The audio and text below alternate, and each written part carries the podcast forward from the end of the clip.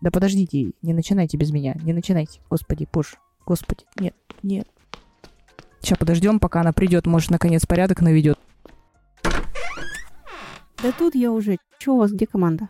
На ретро только мы пришли, остальные отказались. Да, блядь, что за хуйня? В прошлый раз же договорились, опять 25. Ну что за хуйня? Чего сразу хуйня? Вон наш дизайнер сегодня хотел свою фигму расчехлить, показать дизайн-систему. Может, мы того-этого расходимся? Без ретро, блядь, мы никуда не расходимся. Это обязательные события. Сейчас будем корабль рисовать, стикеры клеить, песни петь, все, что вы любите, блядь. А, ничего, что мы еще и цели по спринту проебали, походу. Блядь, каждый раз одно и то же. Цели по пизде, ретро нахуй, блядь. Никто не приходит. Короче, вообще, ухожу от вас. Мижок у вас вообще. Эй, эй, ну что ты, ладно тебе, стой. Ой, бля, кажется, мы срач этот записали. Блядь. Коллеги, добрый день. Это дизайн-замес. А, все собрались или еще кто-то подключится?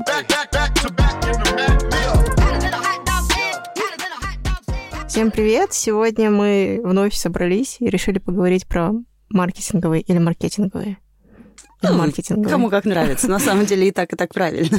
исследования. И сегодня мы пригласили в гости Женю. И Женя сейчас расскажет немножко о себе. Да, привет, Лера, привет, Оксана. Привет.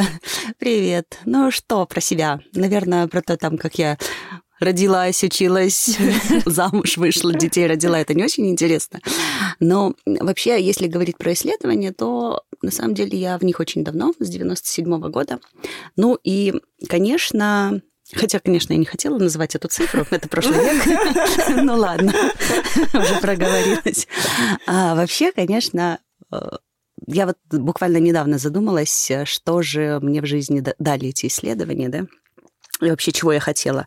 И на самом деле, если вспоминать вот там мои мечты после школы и так далее, чего я хотела, я хотела заниматься математикой, программированием, немножко экономикой, но не вышло. Как-то так случилось, что ушла я на геофак, училась географии, ну и потом так подумала, думаю, ну и как же тут их смачить, исследования и все вот эти мои мечты и профессию, которую я получила. На самом деле легко. Ну, математика, экономика, понятно, с- исследованиями, с маркетингом все очень хорошо мачится. А вот по географии, ну, давайте вспомним, что это, да, география. Это, значит, не то, что там земля, да, ее расположение, горы, леса, леса, моря, но это еще и экономическая составляющая. Это там недра, это народонаселение, это демография, это национали... национальности. Ну и это что? Это клиенты. И суть, собственно, в общем-то, получилось, что это маркетинг и исследование. Ну и, собственно, что могу сказать на сегодняшний день, в общем-то, я, наверное, один из немногих людей, которые чем хотели, тем и занимаются по жизни. Ну, причем немножко трансформирована эта вся история, но в любом случае так вышло, что занимаюсь любимым делом. Вот когда ты начинала, вообще как выглядели эти исследования? Ну Вот в Ой. том, в том 97-м рассказываю. У тебя многовековой опыт. Делись давай. Но в 97-м это, конечно, было очень так странно, потому что на самом деле вообще если говорить вообще про исследования в мире, то маркетинговые исследования зародились еще в 49 году, там в Штатах и все такое. Но в Союзе, ну, правда, 97 год это уже был не Союз, но тем не менее, Мгм. в Союзе это началось все года с 89-го.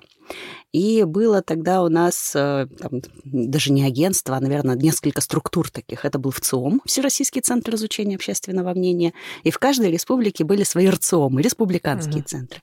Ну и, собственно, занимались они в основном социологией.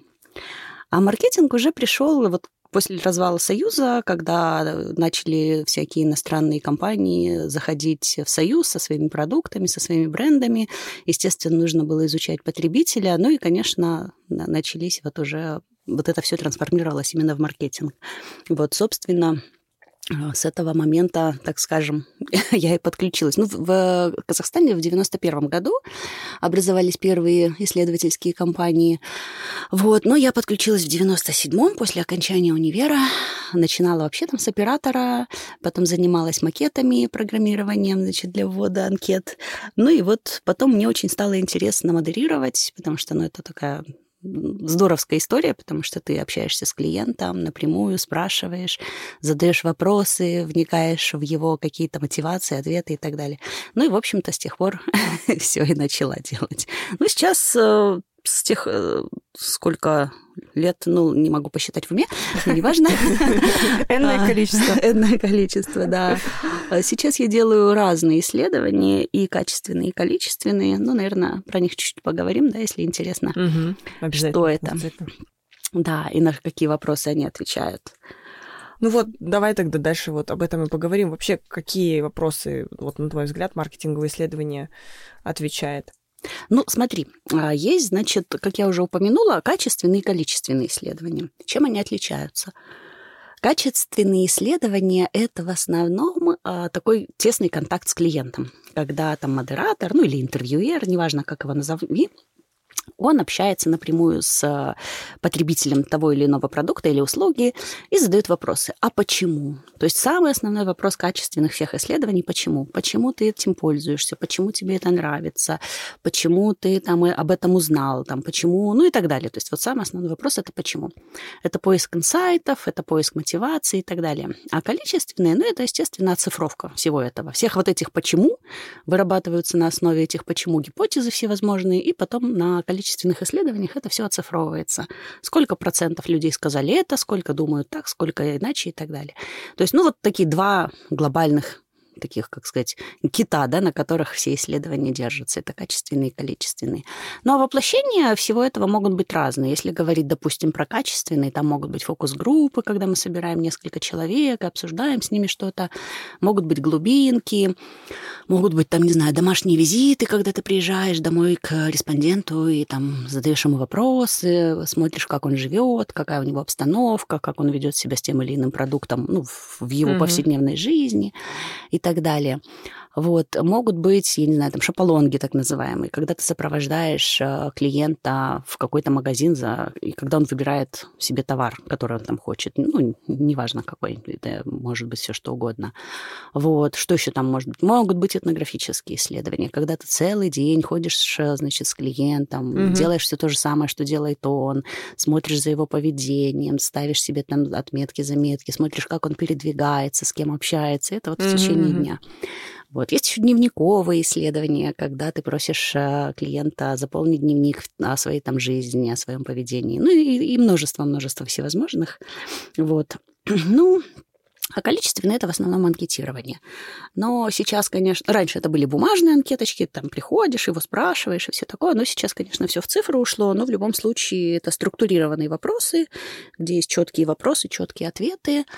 И клиент отвечает в, той или, в том или ином виде, либо это он заполняет э, сразу онлайн, либо там еще какие-то варианты. Ну, в общем, ну, но в любом случае это структурированные оп- вопросы. Там уже нет свободы действия, так скажем. Вот, собственно. Вы сейчас сказали про вопрос «почему?». Это вот, э, если спрашивать, какой главный вопрос UX-копирайтера, то это тоже «почему?». Он должен ко всем приходить и спрашивать, а почему мы это делаем? А почему мы делаем именно так? И в этом есть какое-то сходство. А в чем вообще различие вот от маркетинговых исследований и вот от CX и UX-исследований? Мгм. Ну, на самом деле, вот я бы ну, не, не то что отделила совсем CX UX от маркетинга, потому что на самом деле это в любом случае исследование маркетинговое. Почему? Просто они, как бы сказать, есть, э, у них есть такая заточенность определенная на конкретный на конкретную цель, так скажем. Потому что, ну, на самом деле, что такое маркетинг, да? Это рынок, да, если переводить там с английского на русский. И CX и UX, они в любом случае, что в зависимости от того, что там тестируют, это в любом случае рыночная рыночная история. То есть ты сравниваешь, э, там, не знаю, приложение или какое-то с приложением конкурентов, сайт ли, что там еще. Ну, в общем, все, все возможные платформы ты сравниваешь с конкурентами и узнаешь там, что удобно, что неудобно, почему это он делает тот или иной там процесс э, вот именно так, а не иначе. То есть я бы сказала, что это одна из частей, но со своей, конечно, спецификой, потому что UX-еры, CX-еры, они в большей степени такие немножко на техническую сторону заточены, потому что, ну, они потом должны решить проблему, да, там, как это изменить, что улучшить в, процессе, там, и так далее. А такие классические исследования, они, конечно, заканчиваются выводами и рекомендациями. То есть, э, когда исследователь завершил какой-то проект, он говорит заказчику, ну вот, ребят, мы получили то-то, то-то, выводы такие-такие-то, мы рекомендуем сделать то-то, то-то. Ну и, собственно, дальше он в процесс не вникает. То есть как они это сделали, каким образом, возможно ли это технически сделать или невозможно. То есть он говорит, клиент хочет вот это, увидеть вот так. А уже вот в техническую сторону, а, ну, такой классический исследователь, он уже туда не лезет. А вот все-таки UX, он должен понимать, возможно ли сделать это почему или невозможно, ну, и вот, трансформировать. Ты знаешь, сразу. вот вы вот мне вот обе сказали про почему, наверное, здесь правильнее сказать не почему, а зачем. Ну вот, потому что когда я прихожу, ну, ко мне, например, приходит продукт, вот как к CX, да, или к UX, он мне приходит со своим каким-то запросом, да, но этот запрос должен содержать какую-то четкую формулировку, типа, нафига ему вообще делать эти исследования. Но если я не буду знать цели исследования, получится какашка в конце. И поэтому это скорее первое, первый вопрос это зачем, а потом мы собираем целую кучу почему, к этому вопросу, чтобы его как-то э, подтвердить или опровергнуть. И вот еще мне кажется, что вот про CX, UX э, я не люблю называть CX, UX маркетинговым исследованием, потому что а, есть еще, например, а, изучение опыта сотрудников, и это уже не совсем маркетинговое исследование, но это тоже исследования, полевые исследования, этнографии и так далее. Но вот здесь, допустим, для того, чтобы построить хороший, качественный, ну, как бы клиентский опыт, да, снаружи нужно его подчинить внутри, в первую очередь, да, чем CXer, по сути, и занимается вот этим бэкстейджем. И здесь как бы инструменты, которые он использует, да, этот э, исследователь, они могут вообще варьироваться вплоть там до бизнес-процесса, да, там прокапывания новых каких-то путей. И вот здесь вот как будто бы исследование это я люблю лично, не знаю, вот, верно, мы с тобой тут не согласны, но, типа, называть просто все эти виды исследований исследованиями. Э, потому что не все это маркетинг, да, ну, то есть я же не продаю в конкретном случае вот, э, сотруднику свой продукт, да, сотруднику моей же компании, да, я же просто учу его работать так, чтобы он мог это продать. Ну, продает-то он клиенту, но он, он про... его выводит на рынок. Но в любом случае, как бы, я бы не сказала, что здесь есть прямая какая-то связь, прям прямая-прямая, потому что далеко не все сотрудники в данном конкретном случае, если изучать бэкстейдж, участвуют в маркетинговом продвижении и как-то взаимодействуют, потому что, например, например, есть а, а, какие-нибудь андеррайтеры да, в банке, которые впрямую никому ничего не продают, но они влияют на конечный клиентский путь. Но они влияют не на продажу, да, а на удобство. Ну вот это не совсем а, то. То есть, если клиенту надо, он все равно придет и возьмет кредит, да. Есть там этот кошмарный андеррайтер, который там сидит и руками что-то делает, или нету а, его. То есть ему, в принципе, плевать, ему продукт уже интересен. То ну, есть вот здесь тут, вот уже как-то... Да, тут смотри, с одной стороны, ты права. Давай начнем с твоего зачем, да? Вот тут вот очень классная вещь, ты правильно сказала насчет зачем, когда приходят, э, там, не знаю, заказчики этого исследования, неважно, как кто они там в компании, продукт-оунеры или они, там, бренд-менеджеры или, не знаю, там, какие-нибудь топ-менеджеры и так далее. Но в любом случае они приходят к исследователю, а, UX-еру, CX-еру, просто обычному классическому исследователю и говорят, «Э, вот э, мне нужно там что-нибудь выяснить, да? И мы ему спрашиваем, а зачем, а что ты хочешь с этим сделать? И вот здесь вот классный вопрос, потому что иногда приходят заказчики и говорят, а я хочу вот это, вот это, вот это, вот это, и мне здесь нравится, такая у меня любимая метафора есть про семь шапочек. Помните такой мультик, да, советский, а где там из одной шкурки э, можно сшить шапочку? Можно, а две, а три, и так, и семь.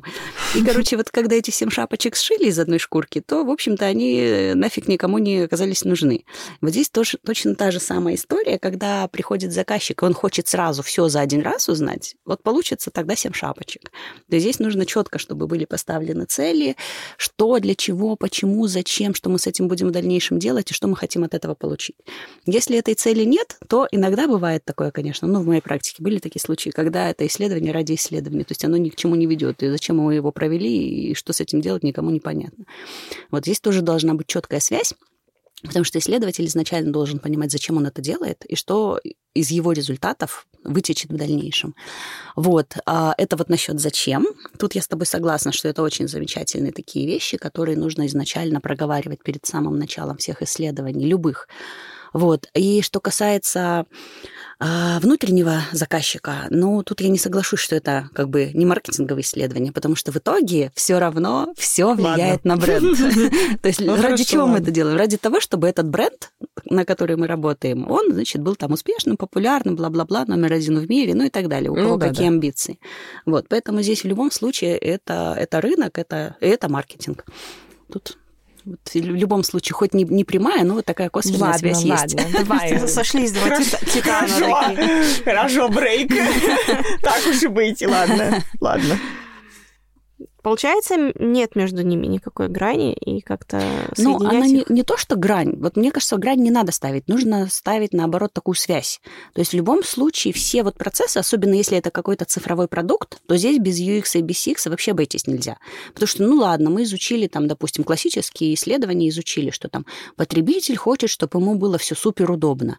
Но на самом деле, когда ты спрашиваешь у любого потребителя, а что такое удобно, он не может ответить на этот вопрос. Он может покритиковать, потому что это Мгм. легче.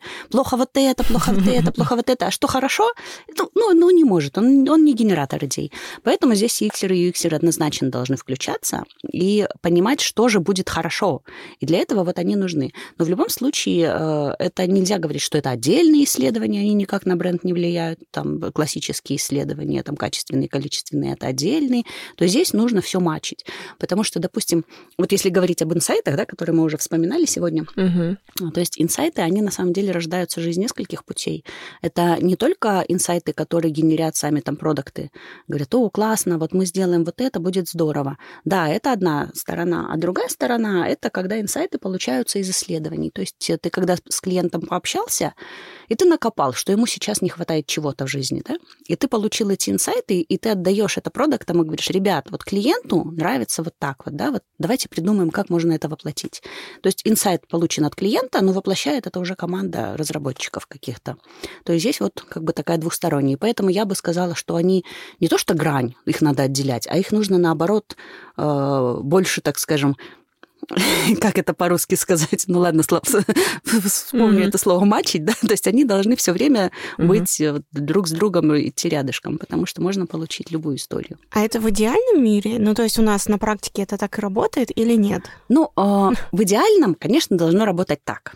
Но э, на практике, понятное дело, все зависит от руководства. Иногда бывает руководство, ну, наверняка тоже встречались, да, там, ну, а я думаю по-другому. Нет, давайте мы найдем ответ вот на вопрос, который подтвердит мою гипотезу. Встречаются такие случаи.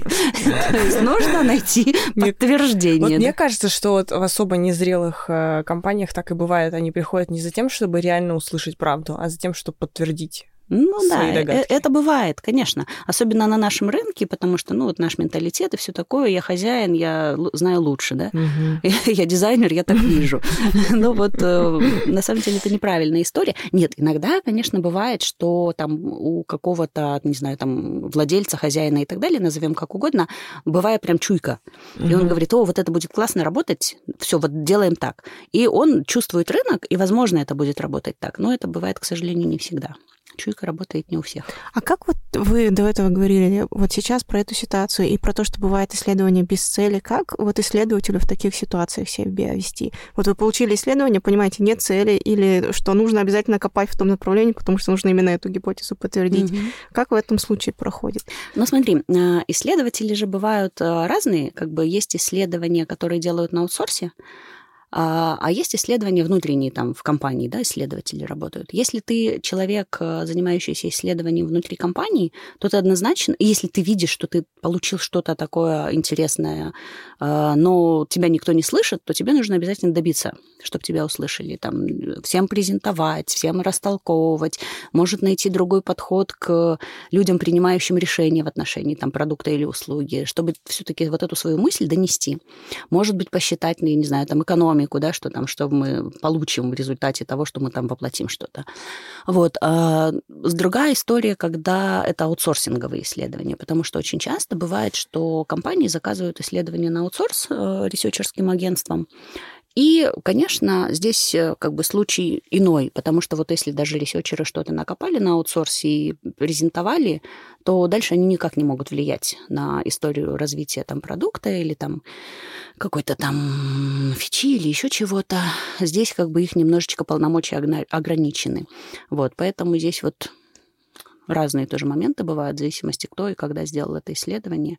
Вот. Но опять же вопрос, возвращаемся к вопросу Леры, зачем мы это делали. То есть если изначально четко поставлена цель, зачем, тогда здесь не бывает таких историй, когда в никуда это исследование ушло.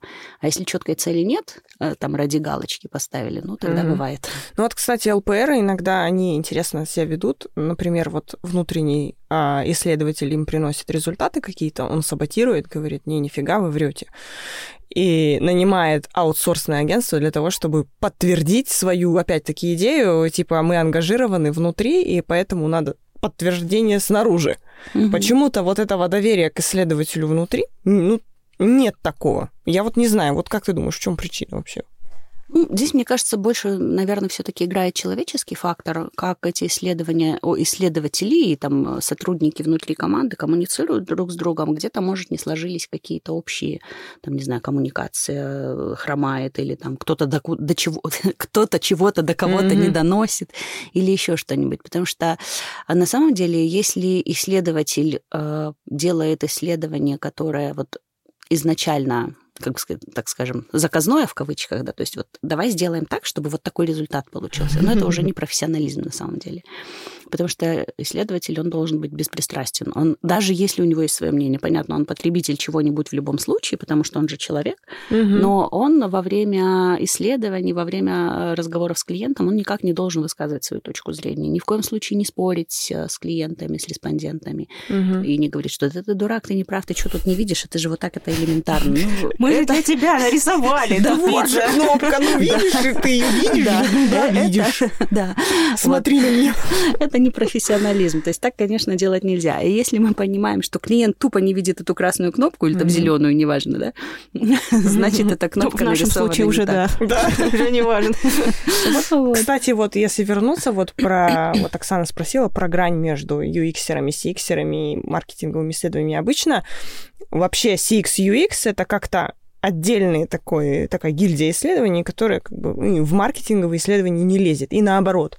И в организациях, особенно в больших, эти две роли сильно разделены.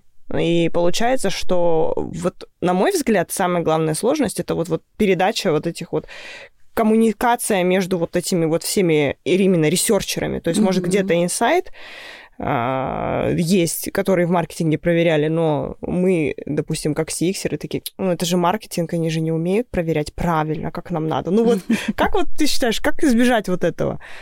Лично вот у меня, например, есть мысль, что это, наверное, какая-то база знаний должна быть, но базы знаний недостаточно, мне кажется, для такого решения. Вот как ты mm-hmm. видишь, что Ну, здесь, делать? смотри, надо вообще делать, ну, какие-нибудь такие а-ля воркшопы, да, между всеми ресерчерами и смотреть. Потому что иногда бывает в больших компаниях, что несколько разных, там, не знаю, исследователей, CX-еры одно копают, UX-еры то же самое, но со своей точки зрения, и исследователи про то же самое узнают, но только уже там, на рынке, да. Угу. И получается, все мы делаем одно и то же, и друг с другом не общаемся. Ну, это, это ужасно. Потому что, на самом деле, зачем вот нам три раза колесо изобретать? Потому что оно уже давно изобретено. Давайте мы просто посмотрим, куда его, к какой телеге прилепить, да, и вместе на этом колесе поедем.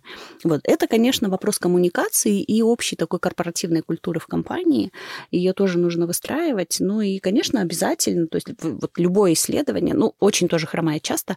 Допустим, чего-нибудь поисследовали, да, всего, там, не знаю, коллектива, ну, не знаю, заинтересованных лиц не донесли. Вот что-то мы там порыли, вот нам продукт заказал, мы продукту отдали. А что продукт с этим сделал, мы не знаем. Но это тоже неправильно, потому что, как я уже сказала, бывает, роют в трех направлениях и про одно и то же говорят потом. Вот, то есть нужно обязательно вот это все презентовать, собирать людей, всех заинтересованных, рассказывать, что мы нарыли вот это, вот это. Ну, во-первых, зачем тратить лишние деньги на разного рода исследования, потому что ну, такое тоже часто бывает. И вот как mm-hmm. ты пример привела, а давайте-ка мы теперь аутсорса спросим. То же самое они получат, или не то же самое. Вот, потому что, допустим, есть истории, когда, ну, э, не знаю, там смотришь ты э, данные по NPS, да, и говоришь, что там вот этот бренд, он там не дотягивает до какого-то уровня. А почему? И ты отвечаешь, что вот потому, потому, потому. И тут начинают продукты. А вот почему они сказали, что это неудобно? Что они говорят? Ну, слушайте, мы в этом исследовании в большом количественном не можем ответить на вопрос, почему. Мы можем mm-hmm. сказать, сколько людей сказали, что неудобно. А почему? Mm-hmm. А давайте вот покопаем уже на качественном. То есть вот здесь вот тоже есть непонимание, и как бы вот такие вот вещи тоже существуют. Поэтому это нужно, конечно, просто все время общаться с людьми, общаться с коллективом, особенно с, э, там, с продуктами, там, с лицами, принимающими решения и все такое, независимо какое-то рынок, да, там digital, просто FMCG или еще что-нибудь, там, не знаю, все что угодно. Тут, в общем, коммуникация в команде, она, конечно, нужна. Соглашусь, что она не всегда бывает и по разным причинам, но здесь уже нужно либо самой брать, да, такую роль на себя и говорить, что, ребят, я вам сейчас все расскажу, вот смотрите, вот такая вот история. Либо это нужно делать через руководство, чтобы все-таки это вот там, знаете, таким властным росчерком пера, что все, слушаем, записываем, принимаем Мгм. решение, отчитываемся о результате. То есть, ну, тут можно тоже разные подходы. Как, какая корпоративная культура в коллективе? У меня вот сразу вопрос. Э, При презентации бывали ли случаи, когда человек очень сильно близко к сердцу результаты принимает и говорит, не может такого быть, мы так хорошо все сделали, мы пришли, все изговняли и ушли. Да, конечно, бывает. Особенно если с болью и кровью вырвано там что-то, да, и там доработано, или там продукт новый выпущен. Бывает. Потому что, ну, когда, не знаю, ты там готовишь даже дома какую-то еду, ты вложила всю душу, а там, не знаю, муж попробовал и сказал, что ты пересолено как-то. Да? Мгм. Ну, ну, слушай, ну да, ему пересолено, это ж ты готовила, и тебе, тебе обидно, страшно, и говоришь, да не может быть, я Муж же все попробовала. Да. У тебя вкусовые рецепторы нарушены. То есть здесь то же самое. Вот. Ну, и тут нужно просто человеку донести, что нет, ты неплохой, продукт здоровский, но, значит, либо коммуникация хромает. Мы- Человек не понимает твой продукт, потому что ну, ты до него не донес. Он не видит всех преимуществ. Он видит тут там поверхностно, да, что там, вот, не знаю, дали тебе кредит под 45%, а какие плюшки ты при этом получил? У тебя-то они есть, ты же про них знаешь, а клиент-то не знает, давай мы ему расскажем, тогда все будет здоровски. Или там еще что-то. Вот, ну, короче, тут различные варианты. И такое, да, бывает, конечно, что вот люди, разработчики прям ревностно относятся к этому. Ну, вот случается. мне кажется, что все-таки надо понимать, что не всегда продукт реально хороший, а может оказаться и говно. Да, конечно. Вот, и, и вот как это говно так вот завуалировать, в красивый фантичек положить, так и сказать. Ну, вы как бы гов... не говно, но говно, но совсем. Или как? Да. А Как это вот Я говорила же я говно, говно, а ты засахарилась, засахарилась. Да. Ну, бывает. Ну, знаешь, но иногда бывает так, что э, говно-то, конечно, тоже можно продать в красивой обертке, но сколько раз у тебя его купят? Может быть, только один. А тебе это зачем? Может, тогда это говно лучше превратить в конфетку на самом деле и потом продавать? Потому что, ну, конечно, да, там продажникам, да, ага, давай, беги быстро, беги, продавай. Пока ну, продадут они. да. Продадут, а дальше что? То есть здесь уже, как бы сказать, э, история второй покупки, история лояльности Да, к бренду да. и так далее. Ее не будет, если у тебя продукт поганый. Надо все-таки исследователю уметь правильно доносить, что продукт говно. Конечно. Надо провести мастер-класс.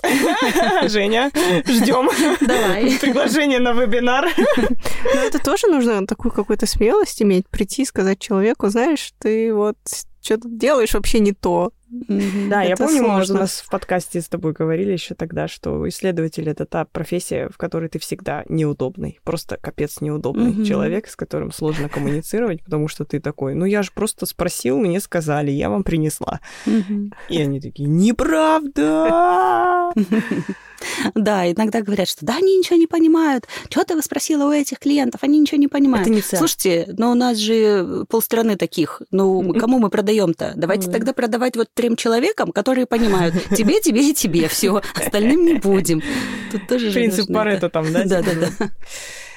А, слушай, вот еще мы зацепили уже вот этот in-house, да, и аутсорсные исследования. Вот мне почему-то кажется, что вот когда заказываешь на аутсорсе исследования, ну, исследователи не так сильно хорошо погружаются в продукты, которые исследуют, и в процессы вот эти, и могут приносить какие-то супер очевидные вещи, которые мы, допустим, могли уже проработать, или, допустим, мы знаем, что это никак нельзя а, обработать, например, есть там регулятор, если про банк говорить, да, что а они как будто бы приносят нам инсайт, который, ну, типа, а сделайте вот э, там депозиты под 50%. Там, И все ставку». будут счастливы. Ну, все будут счастливы. Ну, конечно, они будут.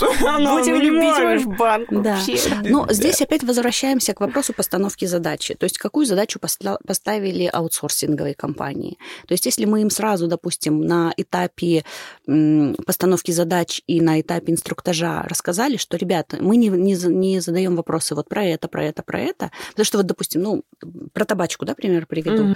Mm-hmm. Когда, допустим, исследование с табачными компаниями проводишь, то сразу оговаривается, что мы не говорим о вреде здоровья, потому что все сигареты вредные, да. Ну, понятное дело, будут говорить, а вот от этого бренда я кашлю, от этого не кашлю, этот полезный, этот не полезный. Ну, нельзя об этом говорить, потому что, ну, по умолчанию нельзя все.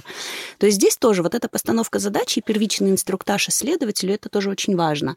То есть если мы говорим, что, ребят, вот нам нужно узнать вот это, да, но мы понимаем, что клиент хочет все побольше и подешевле, да, и это ясно, это не инсайт, это вот про это можете не копать.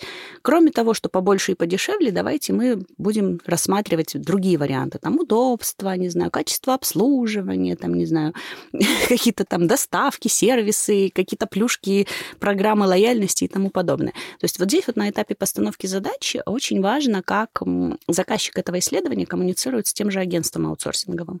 Если он ему правильно поставил задачу, четко прописал, что он хочет узнать, какие у него были проблемы, и рассказал, допустим, о тех же регуляторах, что ну явно не получится сделать, да, то исследователь не будет в эту сторону копать, потому что, ну, ему тоже зачем, ему потом не заплатят, он зря поработает, зря потратит деньги, вот, потому что это тоже такая как бы договорная история, да, и здесь э, тоже такой вопрос.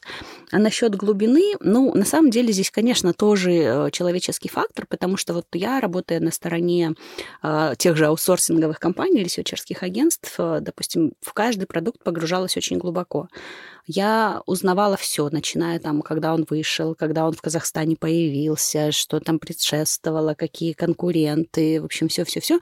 И порой бывало так, что приходит заказчик и говорит, ну, давайте я вам расскажу. Я говорю, а вот то-то, то-то, ой, вы знаете продукт лучше меня. Ну да, потому что я уважаю свою должность, угу. профессию, я понимаю, что от меня зависит многое, принятие решений, да, и куча бабла, который потом потратит, э, там, не знаю, производитель какой-нибудь, да, и, естественно, я от, отношусь ответственно. Здесь как бы тоже такой вопрос э, так, погружения человеческой истории и Тут, э, конечно, он в процессы глубоко не погрузится, там, если говорить про банки те же самые, там, через какие колверы, компасы и тому подобное угу. это все проходит, конечно, он будет, не будет знать. Но, с другой стороны, он, он со стороны клиента, он глазами клиента говорит э, потом, угу. допустим, заказчику, что же хочет клиент. То есть с точки зрения клиента. А как сделать это внутри, естественно, он туда не может заглянуть, потому что просто не обладает информацией. Вот ты знаешь, ты сказала про табушку, а у меня в голову такая прямо мысль пришла. Вот вообще, по-хорошему, у каждого, наверное, специалиста в разной там области э, не знаю, дизайн, ресерч, еще что-то, есть какие-то табуированные темы, вот, например, в которые, допустим, я в дизайн не, по не полезу делать, или ресерч. Вот у тебя есть такие? Ну, не знаю, может быть, э, что касается каких-то, знаешь, э, чисто вещей. Ну вот, например, есть такая тема, когда, что касается здоровья, потому что, ну, да, там, не знаю, какого года, может, там, лет пять назад, очень распространено было в медицинских компаниях, что приходят медицинские представители в те же поликлиники, больницы и так далее, и впихивают свой продукт да, э, врачам и говорят, что вот там продавай там 50 упаковок в день, и мы тебе платим там энное количество бабла. Вот это вот для меня нехорошая история, потому что это здоровье человека, и как-то вот в этом участвовать всем не хотелось никогда. И, естественно, ну, тут потом регуляторы тоже отработали, и сейчас вроде там не особо это все приветствуется на этом рынке, но в любом случае была такая история у нас в Казахстане. И вот это было неприятно, потому что у кого-то это там здоровье человека, это там смерть близкого и так далее, а тебе вот впихивают препарат, который ты купить не можешь. А есть аналог, который вот, пожалуйста, продается, и ты о нем просто не знаешь, потому что ты не образован ну, там, у тебя нет медицинского образования. Ну, вот это вот для меня, наверное, такая история, которая не, не хорошая, не интересная, и не хочется в этом всем погружаться. Но остальное, в принципе, ну, это рынок, каждый выбирает. Взрослые люди, они выбирают то, что они хотят. Мы ничего не продаем, мы просто хотим узнать, почему вы это покупаете. Вот я вспомнила, у меня тоже в опыте есть несколько интересных каздевов, так сказать. Вот, потому что я это... А, у меня были разные проекты. Один из них был с проститутками, сайт с проститутками. Э, и я сначала не очень хотела делать, и я не знала, как бы, как мне что сделать вообще. То есть я настолько не в теме, что просто вообще... У меня были пара стейкхолдер интервью, которые сказали, да мы шарим за рынок. Вот. И я сначала не хотела делать, а потом подумала, что, наверное, интересно было бы пообщаться с, с людьми, работницами и работниками индустрии. Потом такая по-тихому сама пошла пообщалась. Никому не сказала, но пошла пообщалась. Довольно интересно было. Сначала вот, короче, у меня был какой-то такой ступор, типа, да как так? Типа, я не могу. А потом поняла, что это было круто. Наверное, самый интересный КСДВ на Земле, который можно сделать. Это можно там. А, потому что у них опыт вообще гигантский. Ну вот Наверное, вот куда бы я ни полезла, наверное, это беттинг, вот э, какие-то такие вот вещи, потому что это вообще обираловое. МФОшки, беттинг, вот это все. Ты сказала про проституток, я вспомнила одну историю. А, у нас был тренинг, э, еще работая в Ипсосе, мы ездили, ну, встречались с нашими а, компаниями в другом мире, ой, в другом с нашими, мире. в другом мире, да, в инопланетном, из других стран, с нашим Ипсосом, да. Ну и общались, делились опытом. И вот, значит, один наш э, французский коллега рассказывал, говорит, э, были интервью с наркоманами. Угу. И вот, значит, мы встречались с наркоманами, значит, они рассказывали свой опыт, где они покупают дозу и все такое. Угу. И я сижу и говорю, слушайте, а кто был вашим заказчиком? Это наркодилер или кто? Зачем это было надо? Пабло Эскобар. Ну, оказалось, что это, в общем, какой-то там социальный институт, адаптация, тра-та-та, в общем, в этом а. плане. То есть для меня сначала был шок. Думаю, господи, обычно заказчиками исследований являются производители, да, как правило. Тоже вот напряглась бы. Так что, в общем, бывает как бы другая сторона той же самой медали. Очень круто. А, вот если возвращаться вообще как к результатам исследований, вот я примерно представляю себе, как померить внед... ну, внедренные инсайты с UX-исследований, с CX-исследований, а вот как с вот маркетинговых исследований вот больших замерить результат? Ну, в принципе, то же самое, теми же количественными исследованиями, потому что, ну, не знаю, вышла новая реклама, да, ты э, замеряешь, э, не знаю, знание бренда, пользование бренда до выхода рекламы, и, а, и потом после.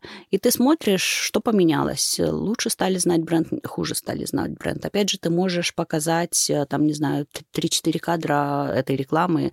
Иногда показывают брендированную, чтобы понятно было, какой это бренд, иногда показывают дебрендированную, то есть просто вот там картинки, да, чтобы понять, вообще узнаваем этот бренд в этой рекламе, не узнаваем.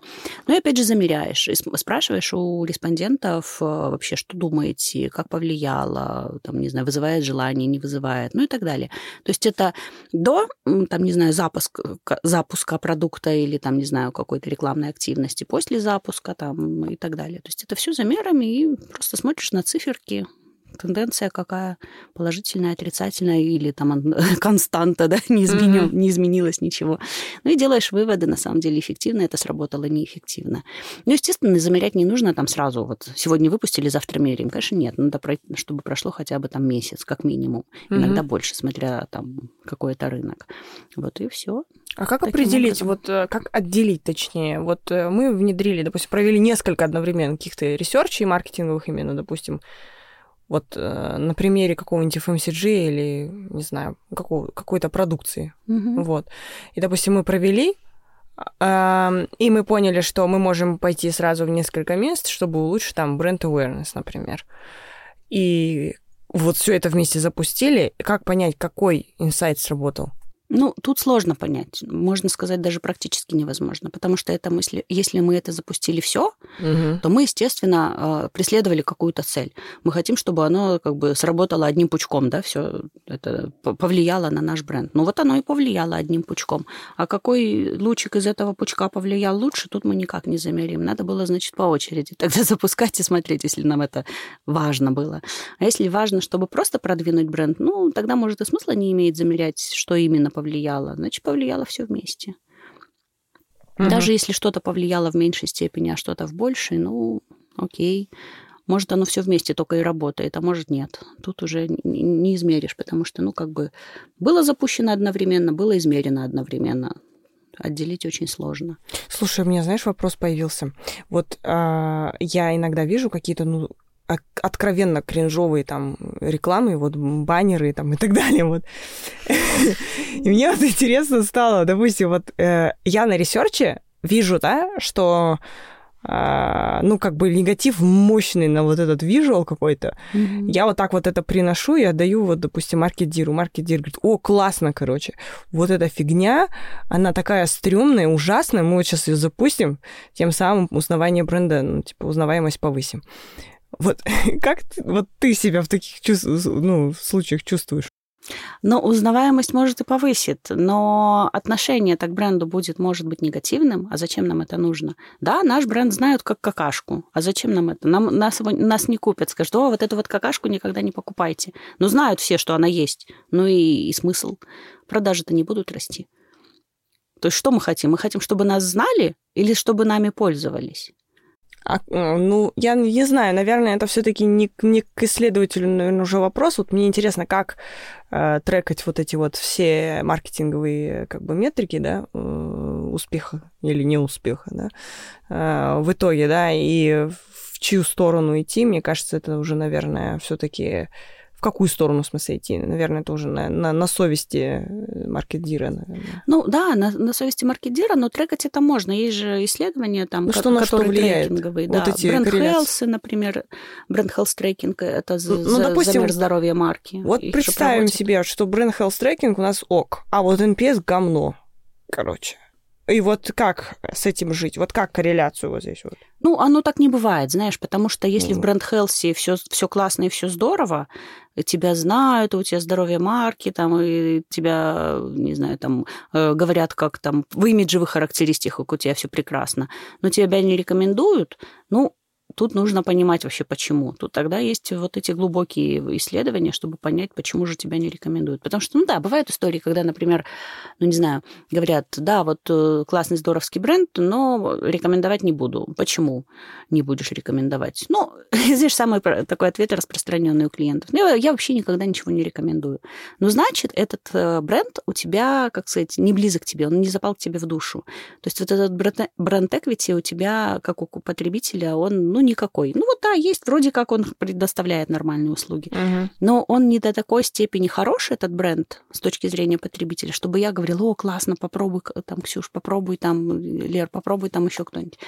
Ну, значит, нет вот этого вот эмоционального и связи с брендом. Значит, нужно здесь что-то делать в плане имиджевых коммуникаций, в плане рекламы. Если все хорошо, допустим, там с продуктом, он там и качественный, и там и по цене нормальный, все, все, все, все, все. Если мы видим, что с продуктом все ок, значит, нет эмоциональной связи. Нужно работать над вот этими имиджевыми вещами в таком случае. То здесь нужно копаться, глубоко копаться в этих тех же бренд-хелсах и NPS, чтобы понимать причины, почему это происходит. И угу. тоже, естественно, их все время вот друг с другом сравнивать, мачить и смотреть, что же происходит. Потому что может влиять все что угодно. Продукт же он такой обширный. У него и имидж, и там цена, и там конкурентное окружение, и, не знаю, дистрибуция, и все-все-все. Это как бы общие составляющие. Вот. Поэтому здесь нужно порыться. Где же у тебя пробел? Вот такая история.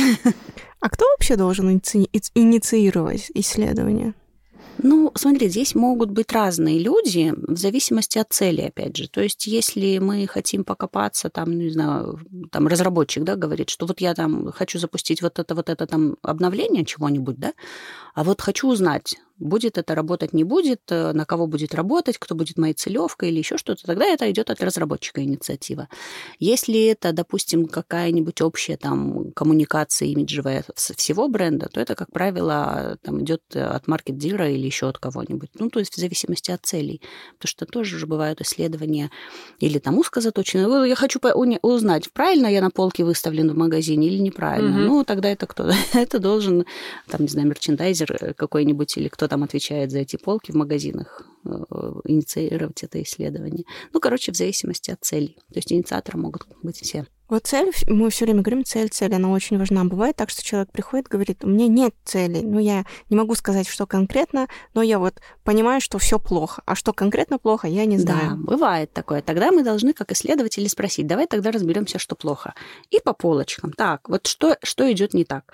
Он говорит там, ну не знаю, у меня продажи упали Продажи упали, с, начиная с какого периода? С такого. У тебя что-то менялось, там, не знаю, подход в продажах. И то есть вот тут вот мы проводим такой стейкхолдер интервью с этим человеком, который пришел и говорит, мне надо что-то делать, я не знаю, что у меня все не работает. И вот мы выясняем там то, то, то, то, то. И получается, что у нас есть списочек э, тех проблем, которые у него есть с продуктом. И вот по этим проблемам тогда начинаем копать. Мы выстраиваем цели, говорим, так, хорошо, этим исследованием, вот тако, таким подходом, допустим, мы можем узнать вот это, вот это, вот это, а вот следующим подходом мы можем узнать вот это, вот это, и, в общем, все это тогда происходит в дальнейшем. Он говорит, а нет, вот тут, тут у меня все нормально, вот здесь у меня хорошо, вот тут не надо, а вот тут вот, да, вот тут вот у меня плохо, давайте вот тут покопаем. То есть, ну, и все. Как врач. Да, ставим диагноз. То есть ты терапевтка. Терапевтка. Нет. Да, терапевтка. Диагност. Давай так. Нужно провести, в общем, диагностику сначала. Ну вот тоже на моем опыте, если говорить про вот такие вот абстрактные запросы, обычно проблема оказывается совсем не там, где они думали. Да, и просто как будто бы то ли не хватает просто видение чуть сверху. Вот, то есть они ко мне приходят на консультацию, так сказать. Угу. И я начинаю э, спрашивать, вот как Женя говорит, э, спрашиваю, спрашиваю, спрашиваю. И вот когда они мне говорят, нет, вот сюда не копай, вот здесь у меня все нормально, а вот здесь вот хорошо. Давай вот сюда пойдем, или там плохо, вот сюда пойдем. Допустим, mm-hmm. если он хочет точку роста в хорошо, точку там найти проблем, то в плохо. А вот это не трогай. И вот как раз вот это не трогай, оказывается вот тем да. самым... Там газеткой прикрытой. Да. Там рыбу заворачивали. Ну, точно. И вот здесь надо, как бы, наверное, вот уже чуйку иметь. Что же скрывает. И вот здесь, наверное, нужно, наверное, больше психологом надо быть. Почему он Ну, вот эти стейкхолдер интервью очень важны, особенно когда у клиента нет четкого понимания, чего он хочет вот тогда это вот прям обязательно. Uh-huh. И мы всегда рекомендуем, ну вот даже когда еще работала в агентстве ресерчерском, мы всегда рекомендуем провести несколько интервью с лицами, принимающими решения, для того, чтобы понять вообще, все ли из них думают так. И лучше это проводить отдельно, не так, чтобы всех собрал в кучу, и там директор говорит, а все остальные кивают головой. Да, нет, так плохо получается. То есть нужно отдельно провести с каждым, побеседовать, э, поговорить, что они думают на этот счет. Потому что очень часто бывает, что один говорит, да блин, я сто раз говорил вот этого не делать, а он мне говорит, нет, делай. И он это может только шепотом в коридоре сказать, да? А исследователь, он независимый, ему платят за другое, ему наплатят за то, что он проблему найдет. И потом оказывается самым главным врагом. Ну, тут уже как выстроишь отношения. Или ты враг, или ты действительно врач, которому доверяют. Или ты адвокат, да? Так, все, я буду защищать вот эту позицию. Ну, тут вот мы про врагов заговорили, это все же про результатом исследования. А как вот заставить э, этими результатами вообще пользоваться и поверить, что этот результат, он действительно релевантный, его действительно нужно брать в работу? Ну, тут тоже, конечно, очень сложный вопрос потому что на моей практике были тоже разные варианты, когда люди прям с удовольствием брали, говорили, о, классно, все, давай мы будем делать. И когда говорили, ой, да это мы и так знали, у нас руки не доходят. Ну, слушайте, ну вот зачем вы вот полдня или там, не знаю, полгода копаетесь, переставляя кнопочку с места на место, да, то есть вы делаете просто тупую работу, которая никому не нужна. А вот когда лежит на поверхности там, и мы вам уже три раза сказали, что вот это нужно изменить, это легко. И тогда у вас вот эта кнопочка вообще не будет вообще никак влияет на все остальное. То есть, ну, это тоже, наверное, с одной стороны, насколько открыт э, тот кто должен внести изменения там, в продукт или услугу, к тому, чтобы работать вот в команде, да. И опять же, иногда, конечно, очень сложно доказать, иногда даже невозможно бывает, э, и ты бьешься, бьешься, как рыба об лед, но когда уже там, не знаю, на третий, пятый раз получается одно и то же, ну, тогда ему волей-неволей приходится брать это в разработку. Смирись. Вот. Да. То есть, ну, тут, конечно, тут тоже вот эти вот, э, как я говорила, коммуникации друг с другом, опять же, открытость, общение. И, и конечно, вот, допустим, если говорить про аутсорс, то что хорошо в аутсорсе с точки зрения? Ты вот закончил исследование, ты показал результаты. Ребят, вот получилось вот так, наши рекомендации вот такие. Все, делайте дальше, что хотите. То есть мы дальше не влияем. Это вот с одной стороны хорошо, а с другой стороны, вот почему я потом из аутсорса ушла на сторону клиента, потому что мне было дальше интересно, а что дальше, а как, а давайте посмотрим, что же из этого получается. И тут вот как бы тоже такая сторона. Кому, знаешь, э, кому чего хватает. Кому-то хватает, там, не знаю, хлеба с маслом, а кому-то еще надо и корочку туда положить. Тут уже тоже зависит от э, того, что же человек хочет в жизни. Вот. Ну, иногда да, иногда прям невозможно доказать, что это вот нужно делать, и это сработает. Ну, стараться нужно. Мне вот прям интересна мотивация вот этих людей, которые сами заказывают исследования, а потом их отвергают. Очень странное поведение. Ну вот ты же у нас начинающий психолог. Ты скажи, что здесь происходит? Вот мне тоже всегда интересно. Я ответ не нашла до сих пор. Я не знаю. Это очень сложно. Вот ну, Тут здесь, все что угодно здесь, может да, быть. здесь может быть, знаете, какая причина? Когда человек к тебе приходит э, заказать исследование, он уверен в какой-то одной там своей гипотезе, да?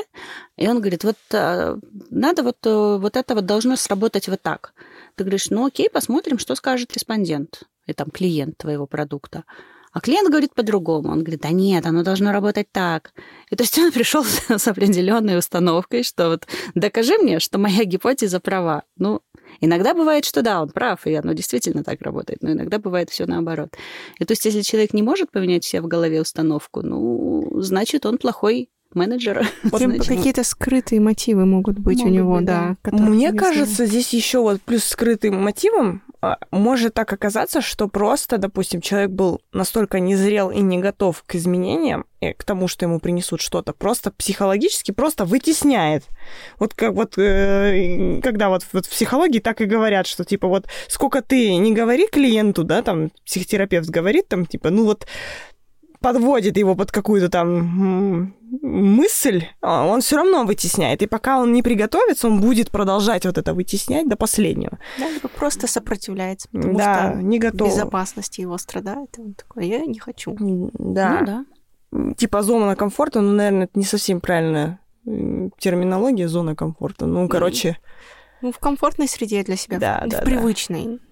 Поэтому не хочет Мгм. уходить. Вот мы, кстати, с тобой зацепили чисто маркетинговые исследования, агентством маркетинговых исследований, а, аутсорсинговые. Ну вот есть еще агентства, которые делают чисто продуктовые исследования, вот сейчас популярные, вот они очень круто погружаются в продукт, прям иногда приносят такие инсайтищи, такой сидишь, господи боже. Вот. И есть вот прямо маркетинговые и агентства в целом, вот которые делают и ресерч, и там потом стратегию, и еще потом там маркетинговое сопровождение, и же вот это все. И вот ты скажи, пожалуйста, вот мне, вот я на- нарвалась вот несколько раз уже на, на тот момент, что, допустим, вроде у них по ресерчу у этих э, агентств маркетинговых, которые полного цикла, все нормально перло, а потом они раз и приносят мне какой-нибудь катышек в качестве этого, не знаю, маскота какого-то, да, для корпоратов. И я такая, какой Или катышек? Или коня. Или коня, или ну, просто вот типа что-то настолько дефолтное, что даже не стоило того, чтобы вот это все ресерчить, и потом еще и ресерч показывает как будто бы другое. Мгм. Расскажи, почему это происходит? Вот. Ну, смотри, для того, чтобы провести, провести исследование, что нужно знать специалисту по исследованиям? Нужно знать, как строить анкеты там, или гайды, как спрашивать клиентов, как все там просчитывать результаты, как выводить всякие там проценты, ошибки выборки и тому подобное. То есть это такая математическая история. Ему не нужно такое прям креативное мышление, ему нужно четко логически мыслить и понимать, что из чего вых- истек- проистекает, да? А вот с креативными людьми, которые там вот эти катышки потом рисуют, это другая история. И, возможно, в этом агентстве полного цикла, ну, просто специалисты такие. То есть, ну, ну что, до чего он додумался, то он и нарисовал. Ну, вот здесь, наверное, все-таки тоже вопрос к профессионализму. Некоторые агентства очень профессионально работают, но когда я не знаю, какой пример привести, э, не знаю, там столера заставят крышу крыть э, железными листами, ну, наверное, он погано сделает, потому что это не его. Так, что- так и здесь может быть. Просто, ну, они решили, что они хотят делать полный цикл, и мы вот, так, типа, мы же все знаем теоретически. Ну, теоретически, да. А практически, ну, уж что получилось, то получилось. Может быть, в этом проблема. А может быть, им опять задачу поставили неверную. То Это есть какая-то тоже загадка. Ну. Заблифовали, может, не так. Ну ладно, у нас тоже, у нас у всех троих есть такой опыт, и вот я все, все пытаюсь решить задачу. Ну почему в конце получилось то, что получилось? Почему? Вроде Агентство мега крутое Да. может быть, супер. Ты видишь его рекламы других, которые они делали, такой думаешь, блин, сейчас нам как сделают? И ты такой, это тебе презентуют, и ты такой, что это такое? И самое смешное, что во всей этой истории вот в конце, в итоге, они им удается продавить эту идею, короче. Вот они визуализируют, причем на исследованиях они потом тестируют абсолютно другие там драфтовые визуалы, потом приносят финальный визуал, а там, короче, вообще что-то вообще не то. И все такие сидят в непонятках. Потом такие, ладно, берем. Как? Это знаешь, что когда на базаре тебе долго-долго предлагают какую-нибудь фигню, и тебе уже стыдно отказаться. Да-да-да. Ладно, я возьму. Для чего-нибудь сгодится в хозяйстве. Ну, наверное, да. Наверное, здесь такой же рыночный вопрос. Как те см- смогли втюхать фигню. Кошмар, кошмар. Кстати, из этого вытекает вопрос. Мы, как исследователи, да, вот роль исследователя, она подразумевает под собой отсутствие какой-то предвзятости и там каких-то как- э, попыткой увильнуть от когнитивных искажений, хотя Мгм. мне кажется, это практически нереально, но тем не менее. Вот как, вот на твой взгляд, у тебя огромный опыт, как не поддаваться когнитивным искажениям и сохранять непредвзятость? Ну, вот смотри, давай вернемся снова к тому же профессионализму. То есть, если ты исследователь, и ты понимаешь, что ты смотришь сейчас на этот продукт, услугу, неважно на что, не своими глазами, а глазами клиента, ты должен именно вот с этой точки зрения подходить к вопросу. Потому что, ну вот, допустим, в моей практике было миллион таких историй, когда, допустим, не знаю, там тестируем мы какие-то рекламные концепты, да, и вот лично мне, как потребителю, нравится одно, а вот там два других мне вообще не нравится.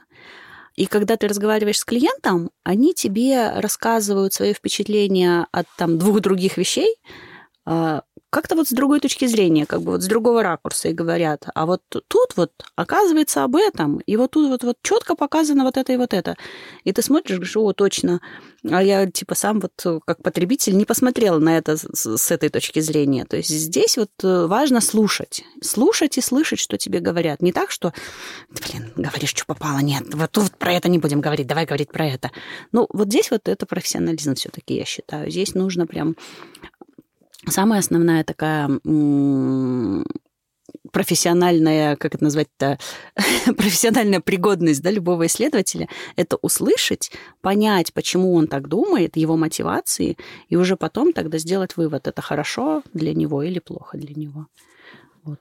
Потому что иногда люди очень часто не задумываются вообще. Ты у него спрашиваешь, а почему вы это там используете? Ой, да я никогда не думал над этим вопросом. А давайте подумаем вместе. Да, люди многие не думают, типа тупо используют и используют. Ну почему-то же они это делают, причина же есть, просто они не задумывались. И вот они начинают, например, на разговоре с тобой задумываться, говорить, что, «А, слушайте, а правда, вот это же началось с такого-то момента. А, Слушайте, а оказывается, это как интересно. Вот мы вот сейчас с вами поговорили, и я, оказывается, о, многом, о многих вещах не задумывался. И это вот тоже прям такие истории бывают. То есть вот Просто непредвзятость – это профессионализм. Если ты предвзят, то ты уже не профессионален.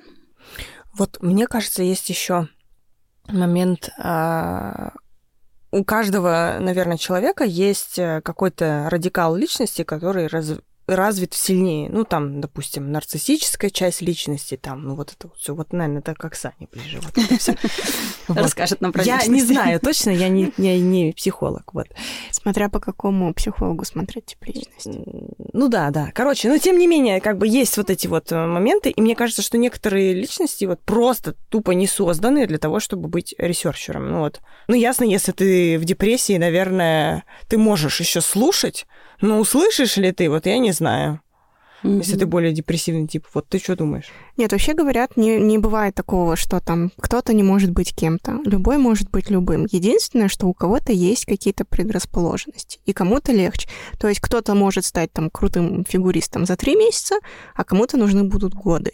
То есть все зависит от того, сколько времени тебе понадобится для того, чтобы прийти к результату. Поэтому Теоретически, наверное, исследователями могут быть любые люди, при, при том, что их там правильно обучат, расскажут, как все это работает. Но... И главное, чтобы он хотел. Да, но есть люди, у которых действительно есть к этому предрасположенность, и им достаточно легко в этой профессии быть. Ладно. Да, согласна с Оксаной. Угу. Окей.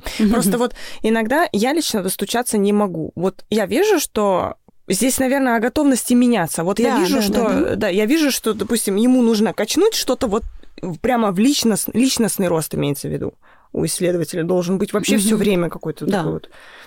И, и, и некоторые думают, что вот профессионализм, вот он умеет вот делать вот то, что ты говоришь, да, там, например, Циферки слушать, считать. слышать, циферки считать, и все. Но на самом деле личность исследователя в каждом исследовании важна. Ну, вот как личность Да. психотерапевта, который вот э, своей личностью работает, по сути дела. Мгм. Ты тоже здесь то же самое делаешь. И мне кажется, вот здесь, наверное, на входе, может быть, стоит людям говорить, что вот вы, если уж выбрали ресерч, то будьте добры развиваться постоянно, что-то Я делать. больше тебе скажу. Мало того, что развиваться в этом направлении, в направлении исследователей, исследовательских каких-то вопросов, ему нужно быть интеллектуалом очень Мгм. большим. То есть он должен много читать, он должен много слушать, причем в разных направлениях, потому что он же сталкивается с разными рынками. Да-да-да. И если он будет вот зациклен какой-то, знаешь, там знает, что такое дважды два и больше ничего, ну, из него ничего не получится, потому что он не хочет расти. То есть вот эта там ли- литература, она не должна быть только профессиональной, она должна быть вообще любой, потому что там, начиная, я не знаю, от каких-то исторических моментов и заканчивая там развитием чего, я не знаю, там брендов и тому Да-да-да. подобное. То есть он должен быть вот прям таким погруженным человеком. И чем больше у него, чем шире у него кругозор, тем, чем выше интеллект, тем он лучший, тем он лучший исследователь. То есть, получается, работа над собственной личностью а, раз, второе дивергентное мышление, вот, которое помогает тебе расширять Мгм. кругозор, Да. и третье, мне кажется, это все-таки усидчивость, нет? Вот Ну, усидчивость, Терпение. да, конечно, потому что, например, когда ты там пишешь отчеты, тут обязательно усидчивость нужна, и нужна концентрация, Мгм. внимание, и нужно понимать, почему вот эти цифры получились, откуда они пришли. То есть это логическое мышление обязательно. Усидчивость, конечно. Усидчивость Эмпатия. нужна, да, да, обязательно.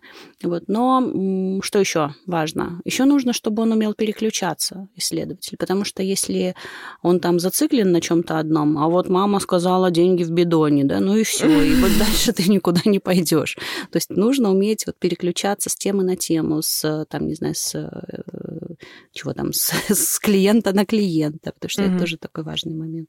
Ну, еще, мне кажется, есть память. Вот иногда я даже себя ловлю на мысли, что если я не транскрипт, ну, какой-то мелкий не пишу сразу, я забываю, что я спросила. То есть даже если я спрашивала, у меня это в скрипте прям написано, я это спрашивала, и такая, блин, а я спросила, нет? И возвращаюсь, и, ой, блин, вот мне стыдно. Даже мне, я вот вроде как, хорошо у меня с памятью, но нет, вот, вот это вот самое стрёмное, мне кажется, вот Мгм. это прямо. Но это вот опять же концентрация внимания во время разговора, потому Мгм. что часто бывает, вот, допустим, ведет модератор какую-нибудь группу, и он тупо по гайду бу бу бу бу бу бу бу бу бу бу.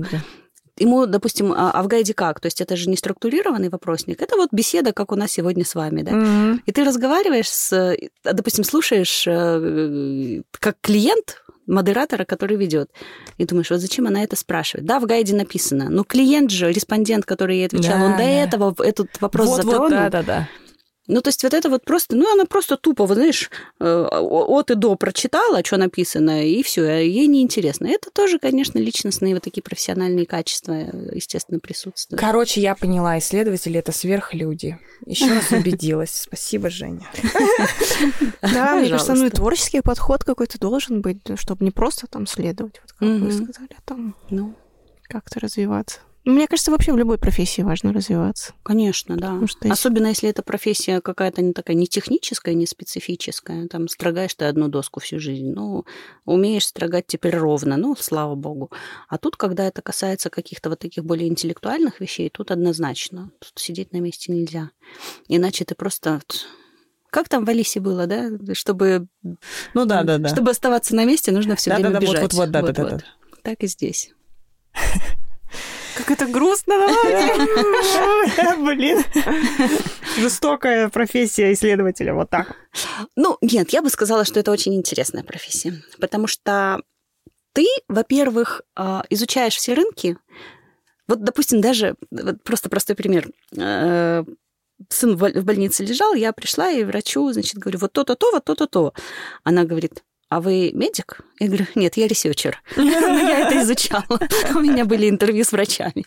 И то есть вот просто ты уже понимаешь, что ты можешь, э, как сказать, разговаривать на разные темы с разными людьми. И это круто, это классно. То есть это самая ключевая причина, почему ты до сих пор в ресерче, да? Да. Потому что это всегда интересно. Это всегда интересно, это всегда что-то новое. Вы замечали люди, которые прям совсем погружены в профессию свою, и они ей горят, она все равно в жизнь перетекает, невозможно ее разделить. Лайфстайл. Лайфстайл, да. Да-да-да, это есть, конечно. Нельзя такое. Я вот с 9 до 6 я работаю исследователем, потом все, я не исследователь. Ой, я вам больше расскажу. У нас была встреча одноклассников, мы закончили там энное количество лет школу, ну и там сколько это, несколько лет назад.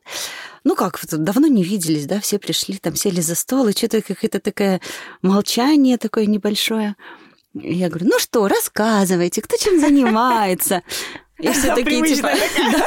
У меня подружка начала ржать и говорит, сейчас она вам вопросы задаст про личную жизнь, а потом скажет представить водку в виде человека, проективные методики. Мы, короче, все, все расслабились, все поржали. Ну вот это да, так оно это и бывает. профессиональная деформация. Просочилась. Трансформация. А, вот оно как. Вот мне интересно другое почему вот имея столько как бы инсайтищев всяких, да, вот с разных этих мест, да, с разных, э, не знаю, профессий, людей столько проходит через тебя. Почему ты потом не можешь весь этот опыт превратить в какой-то, вот сам в свой какой-то бизнес, который бы просто, вот ты же все уже слышал, ты можешь просто моментально создать, создать продукт, например, который Идеальный. выстрелит. Идеальный, Идеальный да, продукт. просто. Но почему-то никто этого не делает. Я не знаю, вот Возвращаемся к твоему вопросу, а зачем? Как зачем? Ну как зачем? Допустим, ты можешь э, провела кучу исследований, ты такая сидишь и понимаешь, о, блин, вот это вот классная штука, которая может решить столько боли и столько проблем, и я еще могу на этом заработать. Почему бы нет? Мгм. Ну, знаешь, это, наверное, другой бизнес, потому что если ты, не знаю, делаешь свой бизнес какой-то, развиваешься там в плане, не знаю, в каком-то там другом направлении, ты там производишь какой-то продукт или услугу, это уже немножко другой бизнес, другое занятие, и здесь тебе нужны другие качества. Ты должен быть таким прям волком, да, который там уже все там, строгим. То есть тут уже не покреативишь, не, не пообщаешься, тут уже нужно, ага, схватил в охапку и держи. Наверное, может быть, многие из-за этого. Но вот я, например, да, из-за этого, потому что, ну, я достаточно, так сказать, мягкий человек, и вот прям управлять, рулить там каким-то крупным бизнесом, да, неважно, каким крупным, не крупным, ну, ну, не мое это. Мне вот интереснее вот так вот, да, когда я могу что-то там посоветовать, поговорить, э, ответить на какие-то вопросы. И потом видеть, что да, вот, о, классно, вот эту рекламу мы тестировали, здорово, вот они изменили вот этот крючочек, и, и там это, и появилась она на рынке. И ты видишь, что о, здорово, мне это нравится. А вообще, мы вот говорили про качественные исследования и количественные. Вот, наверное, количественники большие, это тоже долго, да? Ну да. И качественники тоже долго. И почему долго? Ну, наверное, потому что там есть э, определенная методика. Понятное дело, что методологию нельзя никуда выкидывать и так далее. Там даже в тех же Jobs Тубитанах каких-нибудь или там еще в чем-то. А вот если, допустим, мне нужны прямо супер быстрые проверки гипотез, вот как в гроус-хакинге, вот как там не потеряться, как там не забыть о том, в какие там, где была основа основ там вот в методологиях, вот что с этим делать? Ну, смотри, на самом деле э, ресерч, он же такой разноплановый, он может э, использовать разные методики, и такие, и такие, и такие. И тут опять возвращаемся к цели. Для чего? Мгм. То есть, если ты хочешь та- там тупо проверить там 4-5 гипотез, то тебе не нужно проводить там рыночные огромные исследования, привлекать кучу там э, клиентов, респондентов, все это спрашивать. Ну, тебе достаточно там провести, не знаю, 10-15 э, там, глубинок или там анкетирование какое-то, чтобы ты, пони... чтобы ты мог понять вообще, в эту сторону двигаться или в эту. Потому что здесь цель такая как бы четкая. Вот так сделать, вот так или вот так. А когда ты, например, у тебя цель найти что-то или сделать как не знаю как, вот тогда нужно поизучать подольше и побольше. Или посчитать, сколько клиентов. Вот, допустим, да, качественные исследования обычно они являются предвестником количественного. То есть, когда, например, разрабатывается какой-то там продукт, гипотеза, неважно, выбирается что-нибудь там, не знаю, ну давайте про концепт рекламный, да, выбирается из нескольких концептов что-то одно, или там на качественном мы понимаем, почему люди выбирают это, или почему выбирают это. Но у нас узкая аудитория, то есть у нас там опрошено было, там, не знаю, 20 человек. И мы можем разве принять решение на основе этих 20? Не можем. Поэтому мы должны провести количественник и подтвердить, что выбрано вот это таким-то процентом людей из большой массы, таким-то, таким-то и таким-то. То есть, ну, вот так. Иначе тогда это тоже могут быть деньги на ветер, потому что, ну, да, ты пригласил там несколько чуваков, которые классно поговорили, они открытые, потому что на качественные это берутся открытых, общительных, которые могут uh-huh. выражать свои мысли, а на количественных там берутся все подряд, потому что тут должна быть релевантная картина. Опять моя любимая метафора про количество да, людей uh-huh. в количественном исследовании. А если твоя целевая аудитория, там, не знаю, весь, э, весь Казахстан, да, все 18 миллионов, не надо их всех опрашивать, конечно же.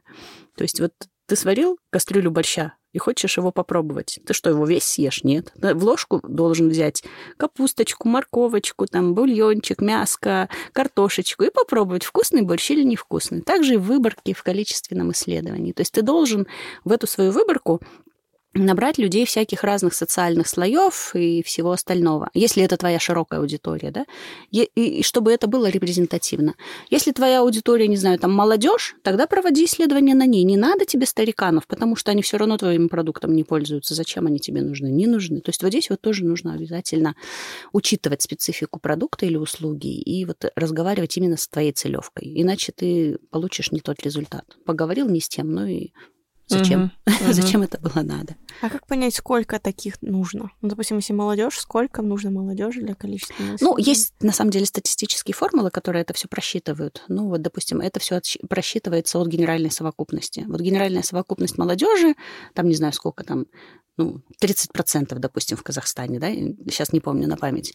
Вот ты посчитал, сколько эта генеральная совокупность составляет. И есть статистические формулы, которые тебе говорят, что тебе достаточно будет вот такой вот выборки, чтобы вот эта вся генеральная совокупность была покрыта. И все. Тут, тут уже математика включается, mm-hmm. моя там любимая. Прям, ну, есть э, погрешности какие-то. Да, конечно, там, конечно, да. Все это есть, все это просчитывается. А, мы с тобой не зацепили тему а, менторства. Вот ты с таким огромным опытом, наверняка у тебя целая куча всяких учеников было вообще, и как бы джунов ты набираешь и mm-hmm. так далее. Вот на что ты обращаешь внимание в первую очередь, когда к тебе приходят? А, на глаза. Горят глаза у человека или не горят? Ну что вот такое если... горящие глаза? Давай, раскрой тему, я хочу понять, что такое эти Ну вот смотри, глаза. когда, допустим, приходит там кандидат, да, да, соискатель позиции, и ты с ним разговариваешь, и ты, ну, спрашиваешь там, что, почему, зачем он идет сюда, и все в таком духе, и не просто ты смотришь, как он отвечает и что именно он говорит, а ты смотришь, как он говорит. То есть он говорит это с интересом, с горящими глазами, он вообще понимает, о чем идет речь или не понимает. Иногда бывает так, что, допустим, человек, ну, он вообще ни сном, ни духом, что это за такое исследование, с чем его едят, и вообще как это все работает. Но если он тебе говорит правду, да, что я не понимаю, ты ему начинаешь потихоньку рассказывать и смотришь на его реакцию. Если он там слушается открытым ртом, ну да, можно взять и попробовать. Ну, конечно, не все, не все из тех там кандидатов, которых я там отбирала когда-то для своих учеников, не все, конечно, прям стали суперскими исследователями, но очень многие, вот прям многие из них хорошими исследователями стали, и им даже сих пор нравится. Они до сих пор мне звонят уже сейчас, работая в разных компаниях, и говорят, Жень, а вот если вот так, вот так, что бы ты посоветовала? Я говорю, давай вот это, сделай вот так, вот так.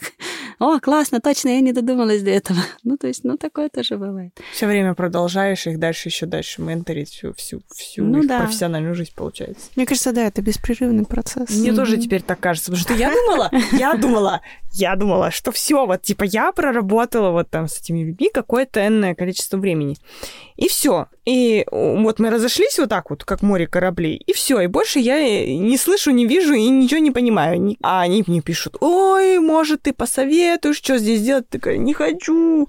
У меня почему-то вот нет особо прям тяги, что ли, вот к этому, потому что как будто бы я трачу свою энергию и ресурс на то, чтобы общаться с клиентами, там же ведь много общений, и потом еще кого-то на себе тащить, вот рассказывать, обучать и так далее, мне как будто тяжело. Вот я не знаю, тебе как? Ну, у меня, наверное, был в жизни такой период. Я думаю, это с годами так, приходит. Вот. Потому что когда ты там, не знаю, молодой, энергичный, и тебе там 25-30 лет, у тебя есть еще куча там других проблем, забот. У тебя там есть э, друзья, есть тусовки какие-то там. У тебя еще дети, может быть, маленькие, или их еще нет, да, и ты там как бы не зациклен на постоянном вот обучении, постоянных вот таких вот нравоучениях, так скажем.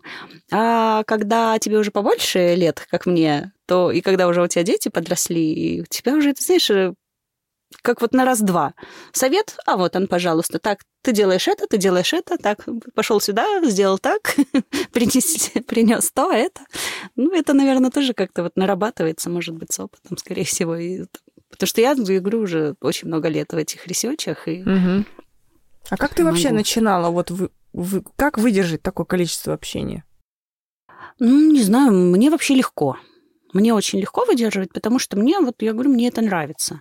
При, при этом, допустим, вот я вспоминаю себя до ресеча, когда я там была школьницей, студенткой, и была такая очень, знаешь, скромная, такая замкнутая, вроде как не слишком общительная. Но я там общалась с двумя-тремя подружками, которые там постоянные.